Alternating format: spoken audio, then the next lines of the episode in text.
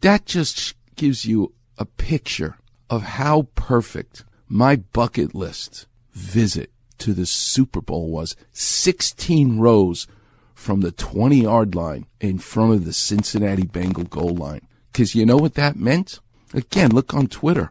The very last play of the game where the Rams have to score a touchdown, where Matthew Stafford's about to throw the ball to Cooper Kupp was played in front of me and my wife 16 rows away with my belly full of Kalbi beef, Korean barbecue, and Michelob Ultra with fans who were gracious and sweet. They were loud, but it was in- incredible. It was an, um, a day in my life that I will never forget.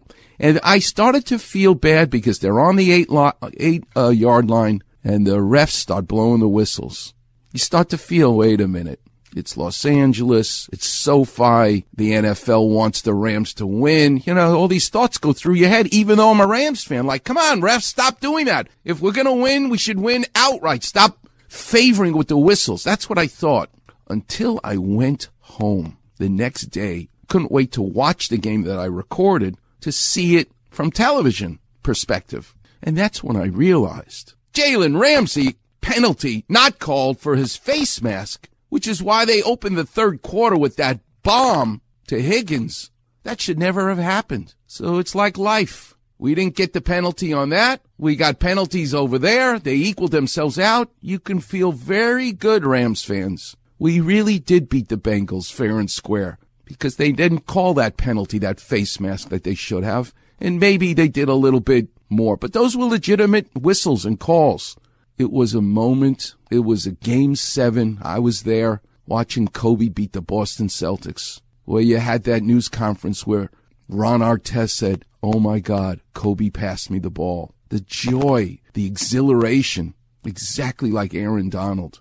It is such a great moment for all of us in Los Angeles, whether you like football or not, whether you love sports or not. It's what glues us together. And it was an awesome moment that's going to continue to reverberate.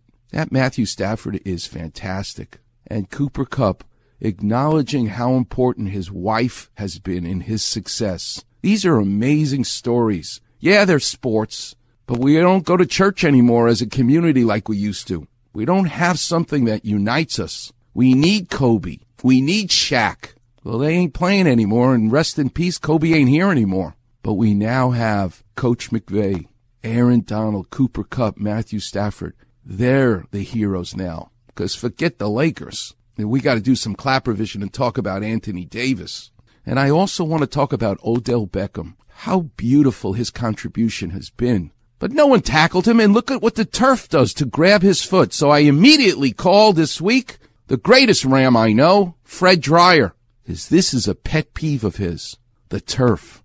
So in March, we're going to talk about that with the great Fred Dryer, the greatest Ram, in my opinion, about what exactly is going on with the turf from a player's perspective. Ah, so much to talk about. Today's topic is going to be about cowboys because my guest at 815 is an expert in the blue jean business. He's going to call in from Raleigh, North Carolina.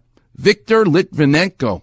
Jared Abrams tracked him down. He's a surfer. He's a chef. He's a vineyard owner, but he now has another business. This 40 year old guy is a renaissance man and he makes organic blue jeans.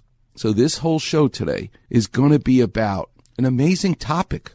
Blue jeans in art, in sports, and in surgery, and in my life. And I'm going to tell you a story. You better have a box of Kleenex. As it relates to blue jeans in my life as a surgeon. Because in my office, I have pictures of my family framed in my office where the diplomas and my patents are hanging. But there's also a picture in my office of me wearing blue jeans with my wife at a birthday party for a five year old. Because when I started my practice 33 years ago, I had no idea what I was doing. I don't have a father who's a doctor who could tell me how to set up an office. I made it all by myself. I made it up.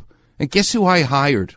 I hired single moms. I didn't go looking for it, but that's, that's who I met. That's who I could hire.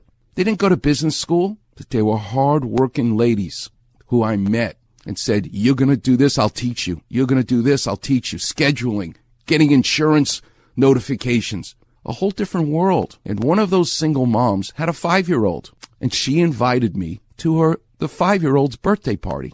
And I have a picture in a frame of my wife and I at the five year old's birthday party, and I'm wearing blue jeans. I'm going to tell you a story of that five year old 33 years later who came to see me this week.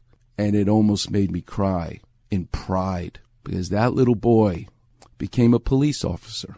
He happened to hurt his shoulder and he's going to be fine. But wait till I tell you what it was like to meet that five year old all these years later. And I'm so proud of him. We'll get into it. What a jam packed show we have today. Blue jeans in art, in sports, in surgery. Crazy topic, Jared Abrams. And don't forget food. Where's the best blue jeans food in life? In Los Angeles. It's gonna be barbecued brisket. And I'm gonna tell you where the best place in LA is. My mouth is watering already.